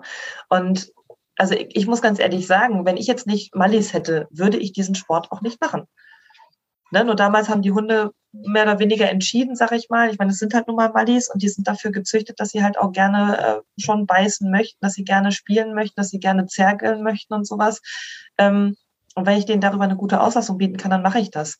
Aber wenn ich jetzt keine Mallis hätte, würde ich diesen Sport nicht machen. Also es hat Gründe, warum äh, Jenna zum Beispiel im Turnier und Sport und im, im Obedience unterwegs war. Ja, die hat auch mal ein bisschen Schutzdienst gemacht, aber äh, mein Gott, das ist halt auch ein Unterschied, ob ich dann ein kleines zartes Bordermädchen habe, die halt irgendwie so reinbeißt und so lustig dabei so, oh, guck mal, ich habe es jetzt, ne, total süß. äh, oder ob ich da jetzt halt nur mal einen ausgewachsenen Mallirüden habe mit seinen 42 Zehen, der da reinhämmert und sagt, und ich schiebe mir den Ärmel noch bis an die Mandeln, weil ich halt äh, so fest Feste da reinbeißen möchte. Das sind halt echt schon zwei Paar Schuhe. Und ich würde es halt auch einfach echt nicht jedem empfehlen, weil wenn man es nicht vernünftig aufbaut und nicht mit Sinn und Verstand trainiert, kann es auch echt nach hinten losgehen. Mhm. Na, also all das, was wir jetzt gesagt haben, kann natürlich nach hinten losgehen, wenn ich als Mensch mir nicht darüber im Klaren bin, dass es halt eben vernünftig und vor allem positiv aufgebaut werden muss. Weil wenn der Hund jetzt plötzlich ich meine, das war früher gang und gäbe, über den Wehrtrieb gearbeitet wird. Das heißt, er wird so lange bedrängt, bis der sich irgendwann mal gar nicht anders zu helfen weiß und nach vorne beißt, habe ich natürlich im Alltag ein Problem. Ne, weil der das dann natürlich im Alltag auch zeigen wird. Und das darf halt eben nicht passieren in meinen Augen, weil wenn das passiert, dann habe ich da nachher unter Umständen vielleicht einen Walli auch wirklich an der Leine, äh, der halt wirklich alle Menschen um sich herum einfach nur noch wegbeißen will, weil der natürlich diese Erwartungshaltung hat, die bedrängen mich jetzt gleich wieder. Und ich muss dann halt einfach so handeln, weil er einfach keinen anderen Weg kennengelernt hat. Ne? Also dementsprechend würde ich mir das schon ganz genau überlegen, was für Sport man mit seinem Hund macht. Und dazu kommt natürlich auch, es ist A, sehr zeitaufwendig, weil wir halt eben diese drei Abteilungen haben im Bereich Fährte, dann Unterordnung und Schutzdienst. Also äh, mit einmal die Woche trainieren ist es da halt auch eigentlich echt nicht getan, ne? sondern da muss man halt auch wirklich ähm, gerade auch für die Fährte Profis an der Hand haben, wo man sich überlegen kann, wie trainieren wir jetzt diesen spezifischen Hund und vor allem auch immer Leute haben, die mit einem trainieren, die halt eben auch individuell auf den Hund eingehen können. Und wo es nicht heißt, so, wir trainieren seit 300 Jahren nach Schema F und das wird jetzt auch so gemacht mit dem Hund. Das funktioniert halt einfach nicht. Ne? Also jeder Hund ist individuell und jeder Mensch sowieso. Und äh, dementsprechend muss man da halt sich schon mal so ein bisschen auf die Teams einlassen können. Und eben auch natürlich, so mache ich das zumindest auch offen und ehrlich sagen, du ganz ehrlich, Schutzdienst für deinen Hund ist vielleicht nichts. Mach lieber was Ist anderes. auch eine wichtige Info dann, ja. ja. Und individuell trainieren ist ja auch so ein bisschen Thema positives Training. Beim aversiven Training ist es manchmal leider auch nicht so mit dem Individuell. Da ist es egal. genau. Alle drauf und fertig. Ne? genau. Ja, und so, so, so, ja, und vor allem, wenn man, wenn man dann auch über diesen Wehrtrieb, wie du es genannt hast, arbeitet, so eine Situation kommt schon mal eher im Alltag als ja. jemand, der mit einem netten, tollen Jutespielzeug wegrennt, sondern eben, so, dass sich ein Hund bedrängt fühlt, gibt es häufig. Ne? Wir sind ja, leben alle sehr eng zusammen. Und ähm, da verhält sich vielleicht ein Besuch, der nicht, sich nicht so auskennt mit, mit Hunden, mal bedrohlich, körpersprachlich. Ja. Und dann ist das natürlich schon ein Problem, wo wir wieder über Kontext sprechen, weil die Leute könnten ja jetzt meinen, naja gut, wenn er das in dem Kontext mit dem aversiven Wehrtrieb lernt, könnte es ja auch sein, dass er es dann nicht auf, das, auf den Alltag überträgt. Aber diese Situation kommt natürlich schon eher mal vor, als eben wie, wie ihr es trainiert. Deswegen ist es schon. Ja, das passiert halt, wenn ich, wenn ich jetzt ähm, aversiv mit dem Hund trainiere, passiert es halt einfach eher, als wenn der Hund positiv gelernt hat. Ganz ehrlich, der Kentucky würde niemals, also außerhalb vom Hundeplatz macht es für den sowieso schon mal dreimal keinen Sinn, wenn da jetzt plötzlich einer mit einem Juteärmel stehen würde, würde er wahrscheinlich irgendwann so, okay, oh, habe ich mal gesehen. und würde dann erstmal kurz überlegen und würde dann wahrscheinlich auch reinbeißen, wenn da jemand mit einem Juteärmel steht. Aber er würde jetzt zum Beispiel niemals an äh, irgendeine Person rangehen, die eine Tasche zum Beispiel dabei hat. Das macht für den gar keinen Sinn. Der sagt sich, das ist ein Mensch mit einer Tasche. Oh. Ja, und da, da beim Abwehrsignal hat man ja diese Negativverknüpfung, genau. weil das eben keinen Spaß macht, sondern super unangenehm ist. Ja, Absolut, und ja. Und da wird es halt auch echt gefährlich. Ne? Also ich meine, gerade hier in Essen, wenn ich das mal so überlege, äh, wie häufig trifft man Menschen auf dem Spaziergang? Also es ist ja schon relativ häufig einfach. Ne? Und äh, da finde ich, muss man halt echt drüber sich im Klaren sein, dass wenn da der Hund nicht positiv trainiert worden ist, dass er sich dann halt schon mal auch bedrängt fühlen kann. Und das geht schnell. Und so schnell können wir halt einfach auch gar nicht reagieren. Ne? Und dann ist es passiert. Und dann heißt es wieder, böser, böser Mali, der Schutzdienst gemacht hat. Ja, ja, genau. Und das ist es ja eben auf die Frage, wie geht positives Training und Schutzdienst zusammen? Ja, sehr gut. Ja. Absolut, ja, ja, ja, zweifelsohne. Ne? Also, ja. Es geht also, eigentlich nicht anders, haben wir jetzt ja. gerade schon. Ne? So. Ja, es, also ganz ehrlich, mir persönlich würde es auch anders überhaupt gar keinen Spaß machen. Das kommt dazu. Ne? Also, weil wenn ich immer so überlege, ich meine, wir sind mittlerweile in der Lage, wilden Tieren beizubringen, über ein Kooperationssignal sich zum Beispiel eine Spritze geben zu lassen oder sich ins Maul schauen zu lassen oder sowas. Und dann sind wir immer noch der Meinung, dass unsere Hunde nicht so intelligent sind wie wild lebende Tiere und dass wir deswegen die strafen müssen. Das ist doch totaler Quatsch. Also ich meine, bei uns Menschen ist es ja genauso. Also ich finde es immer schöner, wenn mir jemand sagt, hey, das war aber schön oder hey, das hat aber Spaß gemacht, als wenn jemand permanent sagen würde, das ist falsch, das ist falsch, das ist falsch, das ist falsch. Das macht doch gar keinen Spaß. Und okay. das finde ich halt einen ganz wichtigen Punkt dass äh, die Hunde halt eben auch Spaß daran haben sollen. Wenn ich merke, mein Hund hat da keinen Spaß dran, ja, Herrgott, dann mache ich was anderes mit dem. Aber das ist doch so oft auch im Training, finde ich. Man, oder auch man geht spazieren und man sieht einen Menschen und seinen Hund und die haben keinen Spaß miteinander. Ja. Es ist nur so ein und, äh, und Verkrampfung und Anti und kein freundliches Wort. Und ich denke mir so, wieso hast du diesen Hund? Also ich verstehe es manchmal dann nicht. Ne? Es ist am Ende eine Hilflosigkeit und Absolut. leider die Gesellschaft, die dich dazu bringt und die sagt, du bist nicht der richtige Rudelführer, du hast keine Bindung zu deinem Hund und was es nicht alles noch wirbt, ne? Aber es ist so schade, wirklich, ne? Aber wie stressig das ist, heutzutage Hundebesitzer zu sein eigentlich, ne? Du musst ja die ganze Zeit noch darauf achten, dass dein Hund dich nicht dominiert und dass er weiß nicht, was alles, was voll stressig, da muss ich mich ja auch körpersprachlich dann immer irgendwie wie der Boss aufführen, hä? dann darf ich den Hund nicht mal auf die Couch zum Kuscheln nehmen, ja toll. Ja, und darf nicht überholen, nichts, ne? Aber dann nee, ist ja... Dann will er die Weltherrschaft mit mich genau. haben. Also, ich meine, also immer. ja. Es ist, leider, es ist leider immer so weit verbreitet, das finde ich halt so schade, dass es ja gar nicht nur unbedingt im Schutzdienstbereich äh, so weit verbreitet noch ist, dass ja, äh, der Hund muss ja hören, äh, sondern dass es halt wirklich im Alltag einfach auch ja schon losgeht. Ne? Also äh, ich meine, ja, die meisten Menschen wissen es einfach nicht besser und würden es vielleicht anders machen, wenn es ihnen auch anders vorgelebt wird. Aber hey, ganz ehrlich, ich meine, ich gucke diese Serien ja nicht, aber wenn man mal im Fernsehen sich umschaut, da ist ja auch im Grunde genommen immer nur das, wird immer nur gezeigt, bewirf deinen Hund mit einer Dose oder mach dies oder mach jenes, aber auf gar keinen Fall lobe so ungefähr. Ne? Also ich meine, ganz so krass ist es ja Gott sei Dank nicht, aber wo ich mir so denke, es könnte doch alles viel einfacher sein, wenn ich mir doch einfach auch mal darüber im Klaren bin, dass mein Hund halt einfach auch nur ein Hund ist und der halt auch mal einfach einen verdammt scheiß Tag haben kann. Und das ist vollkommen okay. Ich meine, ganz ehrlich, ich stehe auch nicht jeden Morgen auf und so, hey, es ist alles super, es ist alles toll, ich mache alles richtig. Nee, mein mit sie halt auch nicht. Und dass da nicht immer Welteroberungspläne dahinter ja. stecken. Ne? Und ich finde, was ich immer so krass finde, ist so dieses, ja, aber belohne ich das dann nicht? Das, also die Leute haben unglaublich viel. Angst, ähm, Fehlverhalten in Anführungszeichen zu verstärken. Aber sie haben nicht so viel Angst, mit einer Backpfeife, sage ich jetzt mal einfach so, ja, richtigen ja. Schaden anzurichten. Also so ja. eine Backpfeife ist mal schnell verteilt oder so ein Leinruck. Aber ja. den Keks, um Gottes Willen, wenn man den an der falschen Stelle gibt, ne, das, ist wirklich, das ist wirklich weit verbreitet noch. Sehr, sehr schade. Das ist, ein gutes, das ist ein wirklich gutes Argument tatsächlich, ähm, diese, diese Sichtweise. Weil eigentlich komplett unlogisch, ne? Also einfach ja. nur unlogisch. Ja, total ja. spannend. Wie ist das denn jetzt, ähm, wenn jetzt der Taki loslassen muss? Du hast ja gesagt, der hat ein Signal dafür. Ähm, wahrscheinlich baust du das nicht aversiv auf, ja? Nee. das Stoppsignal. Weil man könnte ja jetzt meinen, boah, der ist jetzt voll im Trieb und den musst du da jetzt irgendwie mit, ich weiß nicht, was da ablassen oder von, weil das wird ja wahrscheinlich auch irgendwie ein positiv trainiertes oder zumindest neutral trainiertes Sport, äh, Stoppsignal sein, ne? Absolut, das ist ein stinknormales Ausspuckenwort wie spuck jetzt dein Spielzeug aus. ja, ohne, ohne Quatsch. Also ich meine, bei uns heißt es auch wirklich ausspucken und hinterher heißt es halt in der Prüfung nur noch aus und das ist für den Hund dann trotzdem klar. Ähm, also der One, wenn wir mit dem Moment trainieren, für den heißt es halt wirklich ausspucken und dann lässt er das halt los. So, ja. Er halt und, gelernt, und es ne? lohnt sich dann für ihn. Ja, ja klar, weil er ne? weiß, ja. es geht halt weiter. Ne? Also je schneller ich loslasse, umso eher geht's weiter.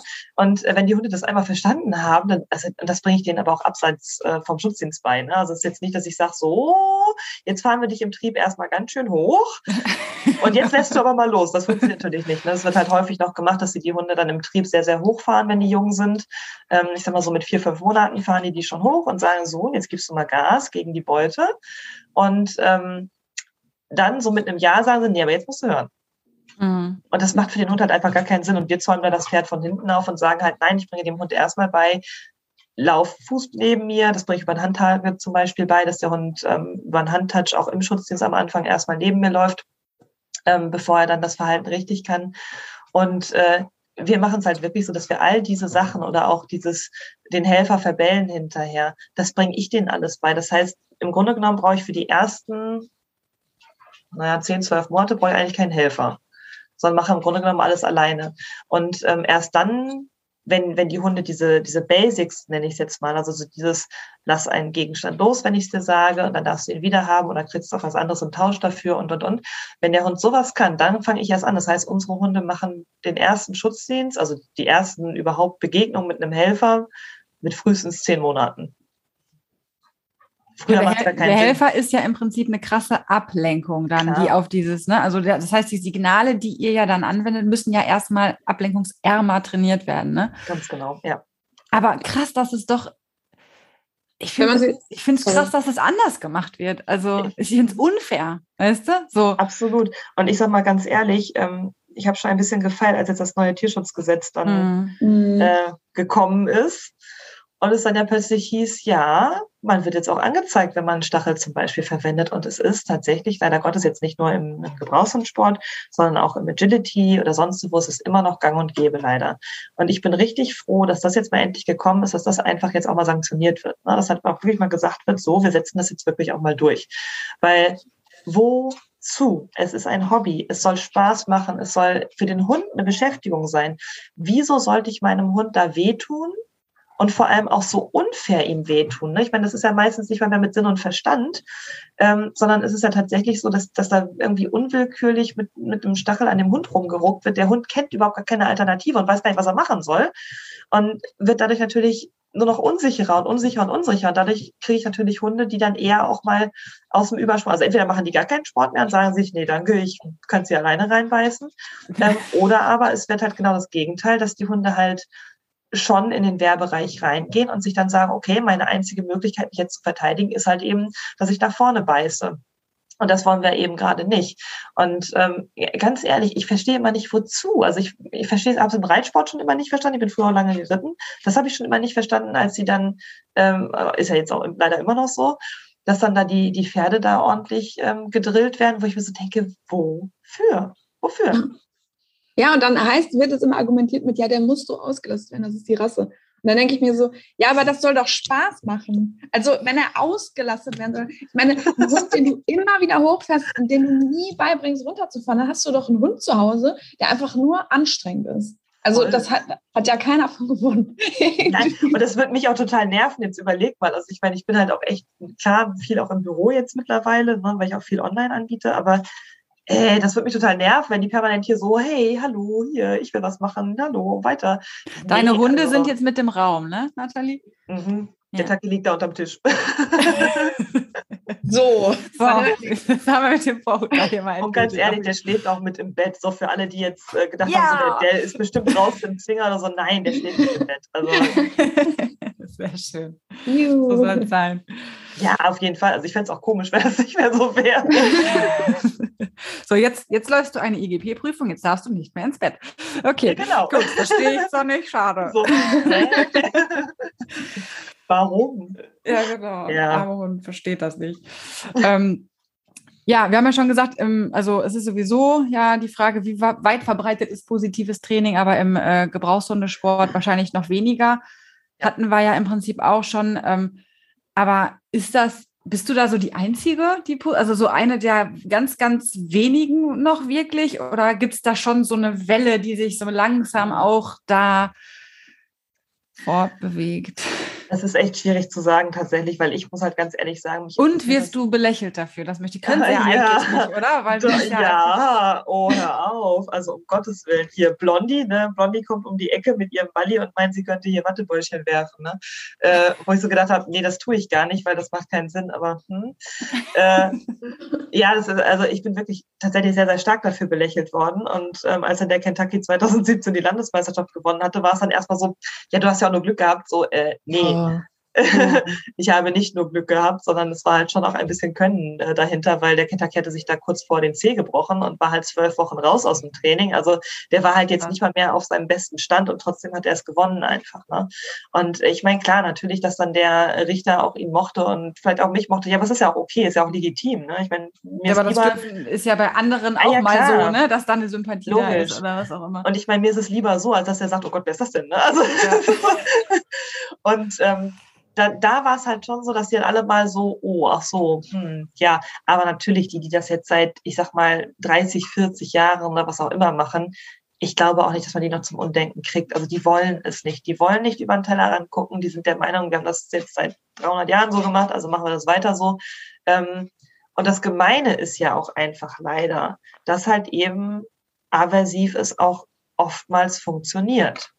Mhm. Das ist halt das Traurige, dass man ja mittlerweile den Hund das oftmals nicht mal mehr ansieht. Früher war es ja noch so, dass man den Hunden angesehen hat, so, okay, ich glaube, da stimmt irgendwas nicht. Ich glaube nicht, dass du sehr positiv ausgebildet wurdest. Aber mittlerweile kriegen die das halt über den Trieb super gut kaschiert wieder. Und dann fällt es gar nicht mehr so auf, ob der Hund jetzt wirklich mhm. ähm, positiv gearbeitet worden ist oder halt eben nicht. Und das finde ich halt total schade, weil ich finde, das sollte man halt eigentlich schon, also wäre halt besser, wenn man sehen würde, weil dann wäre es klarer ähm, und dann würde das auch definitiv mehr sanktioniert werden. Aber dadurch, dass man es halt fast nicht sieht, ist es halt echt schwierig. Und also ich glaube tatsächlich, dass ich ein ganz, ganz kleiner Prozentsatz derer bin, die positiv arbeiten, ja. Krass, das ist so schade, ne, dass ich das Aber auch so schön, dass du das machst und dass du ja. da so erfolgreich mit deinem Hund unterwegs bist. Also wäre auch egal, wenn nicht, ja, aber trotzdem ist es schön, ja. dass die Leute ja sehen. Ja. ja, womit die Frage mit, kann man mit positivem Training äh, im Schutz, im Gebrauchshundesport oder im Schutzdienst genauso erfolgreich sein? Ja, selbstverständlich. Taki, der holländische Meister. und äh, so weiter. Ne, das, ist, das ist schon klasse und cool. Und ähm, daran sieht man es ja auch einfach, dass es funktioniert. Und das ist ja dann, ich weiß nicht, wie, wie das bei dir ist, ob das für dich auch so eine Genugtuung ist, manchmal zu sagen, ey, guck mal, das geht. Also wir sind hier ja. erfolgreich auch. Ähm, ja, also tatsächlich nicht mal mehr unbedingt das, sondern bei mir ist es tatsächlich eher so, dass ich weiß, dass ich abends immer noch meinem Hund ins Gesicht gucken kann und genau weiß, ich habe ihm kein Unrecht getan. Also das ist tatsächlich so für mich das, das was für mich am wichtigsten ist. Ne? Mhm. Ähm, ob er jetzt erfolgreich ist oder auch ob der One irgendwann erfolgreich wird. Ich meine, klar wäre es schön, aber wenn es nicht so ist, dann ist es nicht so. Ne? Also das ist, ich meine, der Hund ist ja immer auch limitiert durch das, was ich halt leisten kann. Und ich meine, ich bin jetzt halt nun mal echt lange ausgefallen durch meinen Unfall, plus halt eben Corona noch dazu, wo ich halt auch wieder gedacht habe, so, ich habe keine Lust, irgendwie was zu trainieren, weil pff, wozu? Gibt ja eh keine Prüfung. Und ähm, dementsprechend haben wir uns halt viele anderen Dinge einfach gewidmet. Und ich finde es halt eben wichtig, ich meine ganz ehrlich, ich verbringe irgendwie 99 Prozent äh, mit den Hunden im Alltag zusammen und das ist das, was für mich wichtig ist. Das, da möchte ich, dass es gut klappt. Da möchte ich, dass die Hunde in Anführungszeichen erfolgreich sind, wenn man das halt mal so, so benennen möchte. Also dass ich da halt eben weiß, ich kann mit denen überall spazieren gehen, ich kann an Kindern vorbei, ich kann meine Schwester besuchen mit ihren beiden kleinen Kindern und, und, und. Ne? Ähm, das ist mir tatsächlich wichtiger als das, was, was die Hunde hinterher im Sport machen. Weil das ist halt Hobby einfach, ne? Also pff. ja. Ja, man kann ja dann nur quasi mit gutem Beispiel vorangehen ja. und hoffen, dass es sich vielleicht ein paar abgucken ja. und sagen, ey, irgendwie macht ihr das ganz cool. So. Ja. ja. ja, und ich meine, es kommt so langsam. Ne? Also jetzt natürlich nicht bei allen. Also wie gesagt, die, die das schon ewig so machen, die werden das auch nicht ändern. Aber es kommt so langsam. Ich habe einen im Training, ähm, wo ich echt den Hut auch vorziehe, der halt sagt, ja, ich bin äh, da in einem Verein gelandet und irgendwie gefällt mir das nicht, wie die da arbeiten. Und äh, der hat auch wirklich gesagt hat, ich möchte das nicht. Das wird mit meinem Hund nicht gemacht. Und der ist jetzt zu mir gekommen zum Training und der hat halt jetzt mal eben seine IGP 1 bestanden. Natürlich nicht mit mega hohen Punkten, weil wir halt einfach jetzt irgendwie erst, ich glaube, wir haben uns vor sieben, acht Wochen das erste Mal getroffen. Dann war er zweimal da bis zur Prüfung. Und äh, nichtsdestotrotz, er hat sie bestanden. Und der Hund hatte Spaß dabei und er hatte Spaß dabei. Und er hat gesagt, das, so möchte ich das machen. Na, das Wahnsinn. Und der, die befinden sich ja gerade, wir hatten mal so eine Folge über das Thema Crossover, ne? Ich weiß, oder hat er gar nicht äh, negativ gearbeitet vorher in dem Verein? Ähm, nee, also er selbst tatsächlich nicht, aber es ist ihm halt ah, okay. gesagt worden, dass okay. er. Okay, gut, dann haben die persönlich jetzt diese Crossover-Phase nicht, ne? Okay. Genau. Aber dass er bei sich geblieben ist und gesagt hat, ich Schön. möchte das nicht, ja. dass er auf sich und sein Gefühl gehört hat, das ja. Ist ja manchmal gar nicht so leicht, wenn man diesen ja. Druck kriegt. Du hast vielleicht, ich weiß nicht, was er für einen Hund hat, aber du hast diese Rasse und damit musst du dies und in diesem Sport muss man so und so. Ne? Ja, ganz genau. Ja. Ganz genau. Und das finde ich halt eben so wichtig. Ne? Das, ähm, ich muss aber auch ganz ehrlich sagen, das ist halt eben auch, man, man muss sich auch so die Berufszweige mal angucken. Der ist jetzt zum Beispiel Tierarzt, der könnte sich das auch gar nicht erlauben. Na, ne? also wenn, wenn da auffallen würde, äh, dass er aversiv trainieren würde, der wird seine Approbation verlieren. Fertig. Mhm. Ja. Ne? Bei uns wäre es ja ähnlich, äh, wenn, wenn wir sowas machen würden. Wir dürfen ja. nicht mehr arbeiten in dem Job, den wir machen. Also wenn es einer mitkriegt. Ich meine, viele machen das ja leider auch, äh, ja, naja, so, dass man es halt nicht mitkriegt, ne? Aber, ähm, oder beziehungsweise in so einer Grauzone bewegen die sich. Aber also ich, ich hätte da gar keinen Bock drauf, dass ich nachher irgendwie äh, mich mit irgendwem auseinandersetzen müsste, nur weil der irgendwo ein Video macht. Ganz ehrlich, bei uns kann jederzeit jeder zum Training kommen, super gerne und sich das angucken, weil ich mache nichts anders, wenn Menschen da sind, als wenn keiner da ist. Das, also, ja, das finde ich halt eben wichtig. Ja, ja, das dabei. ist übrigens auch was, was ich auch schon öfter gehört habe. Ja, ja, klar, positiv jetzt in dem Sport oder so oder auch bei Jagdhunden oder so, aber tatsächlich ne, wird ja nochmal mit anderen Mitteln. Deswegen funktioniert das dann eigentlich und so. Ja. Mhm. ja kriegst, Gut. hast du da schon mal Kritik bekommen? Also nach dem Motto, ja, ja, die sagt jetzt immer, dass die positiv trainiert, aber also es wird sicherlich ja keine Beweise für irgendwas anderes geben, weil du es einfach nicht genau. anders machst. Aber ähm, dass dann manche vielleicht denken oder skeptisch sind und denken, naja, vielleicht machst du es ja. ja. doch dann irgendwie. Ja klar, wenn es funktioniert auf der Prüfung, dann ist es dann wahrscheinlich doch, ne, dass dann plötzlich genau. gesagt wird, aha. Genau. Ne? Also ich selbst habe es mir tatsächlich noch nicht anhören müssen, aber ich habe es über Dritte gehört, dass halt gesagt wurde, nee, das kann nicht sein. Mhm. Wo ich so gedacht habe, hä? also, warum kann das nicht sein? Natürlich kann das sein. Ne? Also ich sage, komm doch mal beim Training vorbei, guck es dir doch an, dann weißt du doch, wie es funktioniert. Also es ist tatsächlich wirklich, also ich selbst bin es noch nie gefragt worden, ich glaube, das trauen sich die Menschen in dem Moment auch nicht unbedingt. Ähm, aber es ist ja, ist ja so typisch, ne? wie auf den sozialen Medien ja auch. Man ist ja so ein bisschen anonym und dann ja, kann man ja, immer klar, so ein bisschen. Mal kurz was äh, raushauen. Genau, genau, ja. Ja, ja spannend. Ach nee, da könnte man ja sich Stunden drüber unterhalten und auch auslassen über die böse Seite. Oh ja. Aber was du vorhin gesagt hast, finde ich, ähm, dass dir eben wichtiger ist, dass man in Anführungszeichen im Alltag erfolgreich ist, ne? an Kindern vorbei, im, irgendwo, wenn man denn will, ins Restaurant oder was auch immer, ja, ob man das braucht, sei mal dahingestellt, aber ne, was auch immer man möchte. Und das finde ich macht so eine schöne Schleife drum. Wir haben jetzt zwar heute über Gebrauchshundesport gesprochen, aber das macht eben die Schleife rum, dass es einfach nur ein Hobby ist und ein Sport ist, wo alle Spaß dran haben sollten, Leute, egal was für ein Hobby ihr mit eurem Hund auslebt, guckt, dass es euch Spaß macht, euch allen Spaß macht. Ne? Das finde ich, hast du gerade schon gesagt und das äh, genau der Alltag doch das Wichtige ist. Und auch Absolut. da kann man übrigens Spaß haben, auch darauf hinzuarbeiten, wenn man auf der positiven Seite ist. So. genau. Wenn man denn möchte, wäre es schön, wenn man auch da Spaß hat. Genau. genau. Also, dafür hat man ja den Hund auch irgendwie. Oder ich habe den noch nicht, um den permanent zu sagen, ey, lass ja. das, sondern ich habe den auch, um zu sagen, hey, wir haben einen coolen Tag jetzt zusammen. ist doch super. Ja. Bei manchen hat man aber den Eindruck, ne, dass es doch anders ist. Ja, ja gibt Leider. es in dem Zusammenhang vielleicht noch irgendwas, wo du sagst, hey, das möchte ich jetzt den Bauschis, das sind ja unsere Hörer, nochmal so als Kernbotschaft mitgeben? Oder hast du da das vielleicht gerade, also das war ja im Prinzip gerade schon auch eine schöne Kernbotschaft. Ne? Das ist ein bisschen, ich glaube, ich habe alles gesagt. Nein, ähm, also also das Wichtigste finde ich tatsächlich wirklich, es muss nicht jeder Gebrauchshundesport machen mit seinem Hund. Das ist Punkt Nummer eins. Punkt Nummer zwei, wenn ihr was mit eurem Hund macht, guckt, dass ihr wirklich alle Spaß dran habt, dass es für alle Beteiligten schön ist.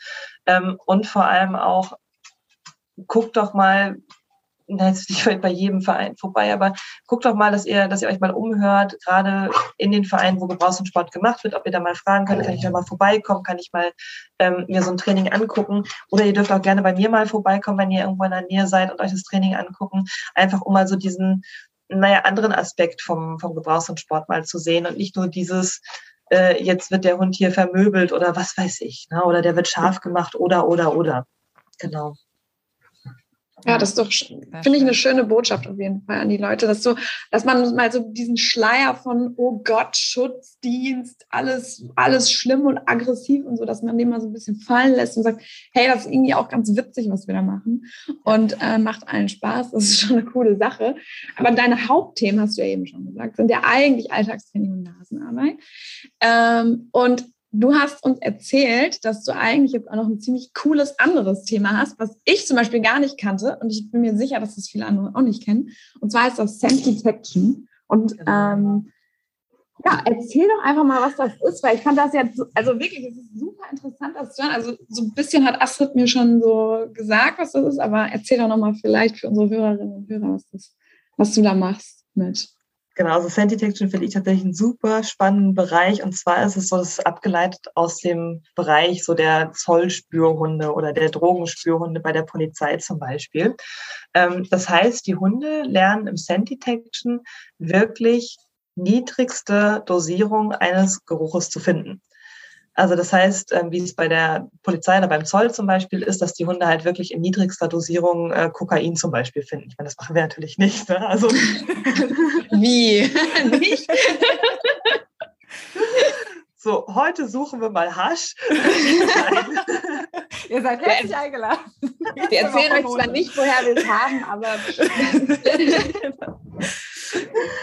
Nein, also wir nutzen tatsächlich wirklich ungefährliche Substanzen. Ähm, es gibt ja auch den Bereich bei der Polizei besonders, dass die Hunde halt eben auch Sprengstoff suchen und sowas. Das machen wir natürlich nicht, ne? weil ganz ehrlich, es soll halt schon eine Beschäftigung sein, es soll eine Auslastung für die Hunde sein und es soll halt nicht in den gefährlichen Bereich gehen. Und ganz ehrlich, das Problem ist tatsächlich wirklich, ähm, wenn wir jetzt mit Drogen arbeiten würden, ich meine, es ist sowieso nicht erlaubt, aber wenn wir das machen würden, könnte es uns halt passieren, dass in dem Bereich, wo wir arbeiten hinterher, dass dann doch mal ein bisschen was von der Substanz austritt zum Beispiel. Und wenn der Hund das einschnüffelt, wäre das halt nicht ganz so cool. Ne?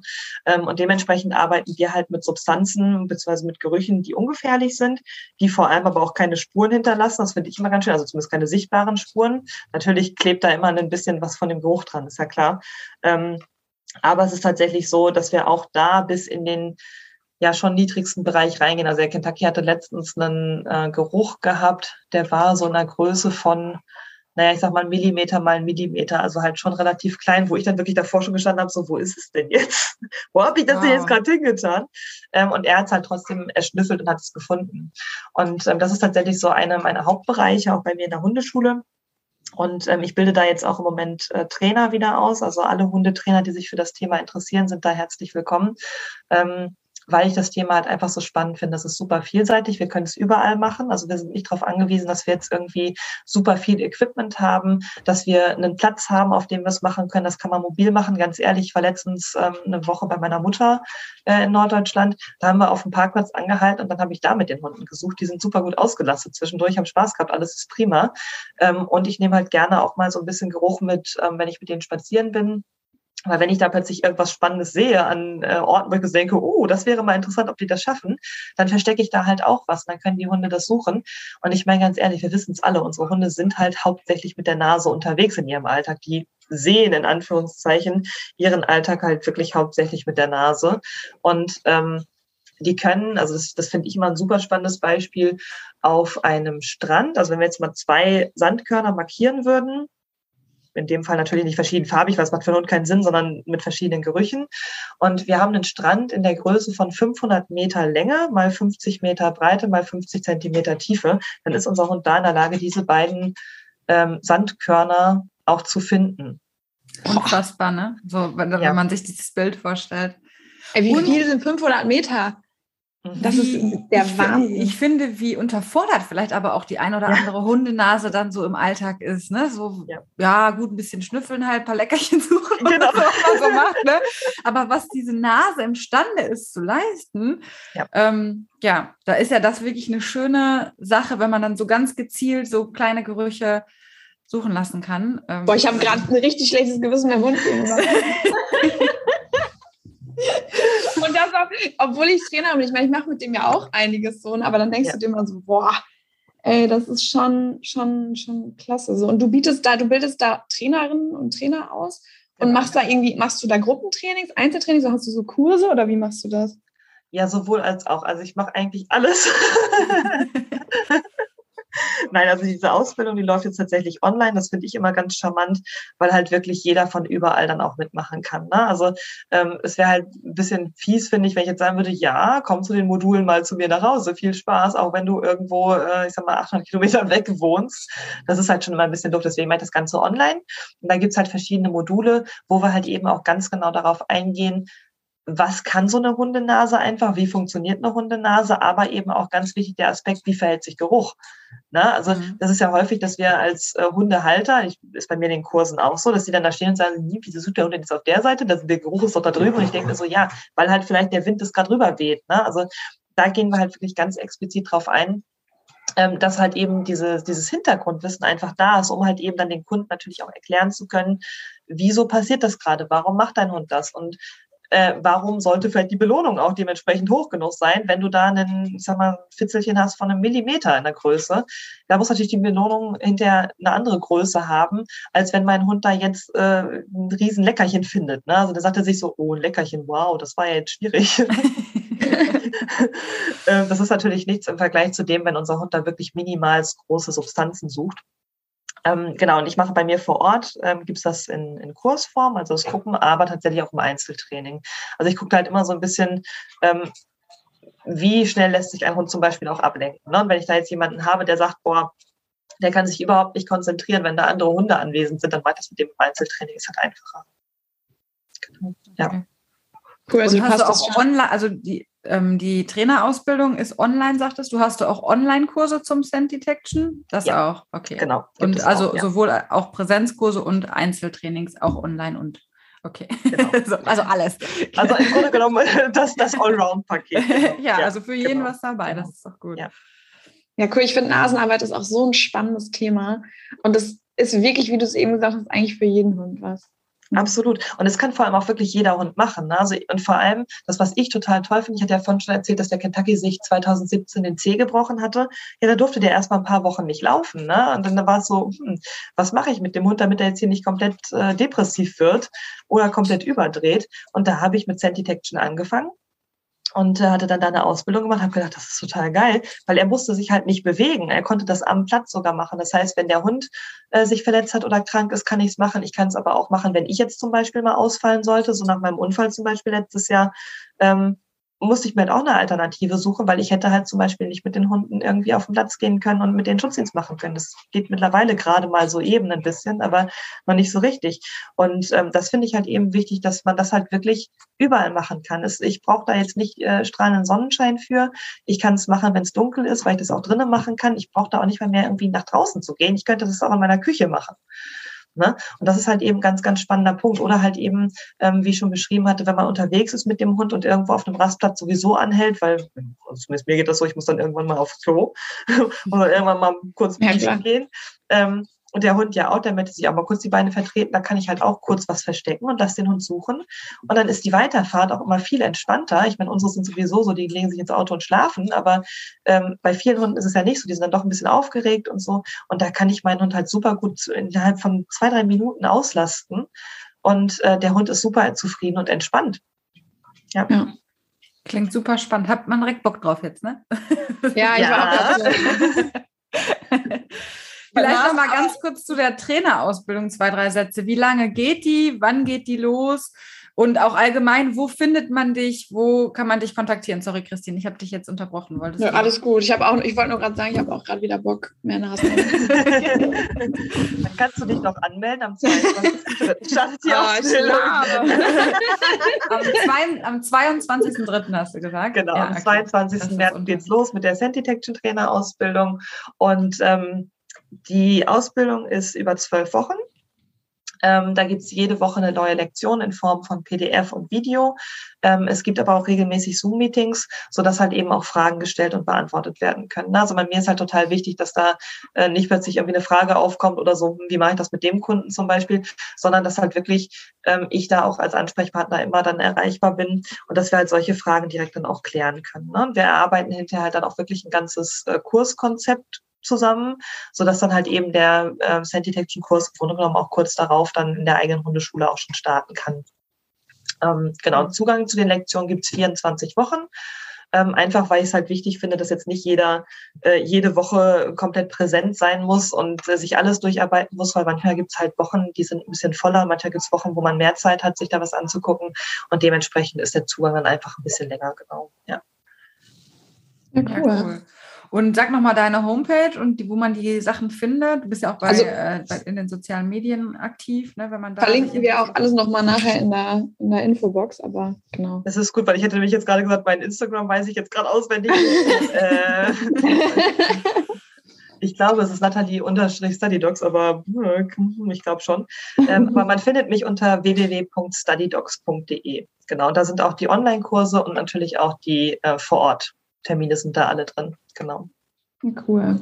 Also Leute, wenn ihr Bock drauf habt, 22.03., das ist dann, glaube ich, Dienstag, ne? Mhm, genau, das ist nächste Woche ja. Dienstag. Genau, das richtet sich an die Trainer unter euch, diese Trainerausbildung eben. Aber auch wenn ihr kein Trainer seid und Bock drauf habt und auch, ihr müsst nicht aus Essen kommen, die Nathalie macht auch Online-Kurse.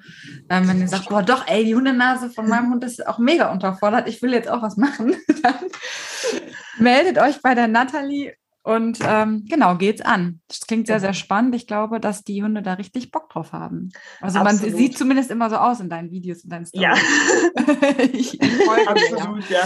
Doch, also das ist halt wirklich so. Ne? Also wie gesagt, letztens, wir waren dann spazieren und da hatte ich welche dabei, äh, welche Geruchsträger und habe so gedacht, ach, ich verstecke mal jetzt hier einfach, das habe ich noch nie vorher gemacht, weil ich meine, man muss auch mal so ein bisschen ausprobieren, so was können die Hunde überhaupt? Und ich habe so gedacht, das findet der nie.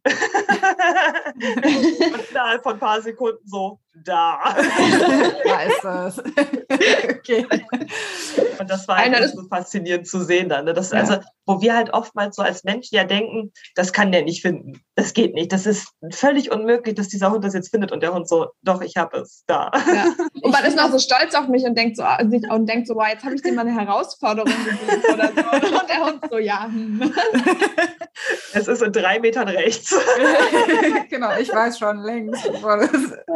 Aber das, das ist sowieso so so, ich finde so unvorstellbar, in welcher Parallelwelt unsere Hunde ja. unterwegs sind. Man kann sich das gar nicht vorstellen, wie die das alles geruchlich wahrnehmen und wir mit unseren Augen so oberflächlich und mal so ein bisschen ja. so ein aufdringliches Parfum vielleicht riechen oder ja, so. so ne? Uh, ja, genau. Das. Und für unsere Hunde müssen ja manche Sachen auch so absonderlich stinken, einfach auch so chemische Dinge und sowas. Also total, total. spannend das Thema. Deswegen ähm, ja, macht das, Leute. Guckt euch das mal an. Wie gesagt, genau. da gibt es immer viele Stories bei der Natalie, auch auf dem äh, Social Media Account. Da kann man sich mal so ein Bild machen, wie sowas abläuft.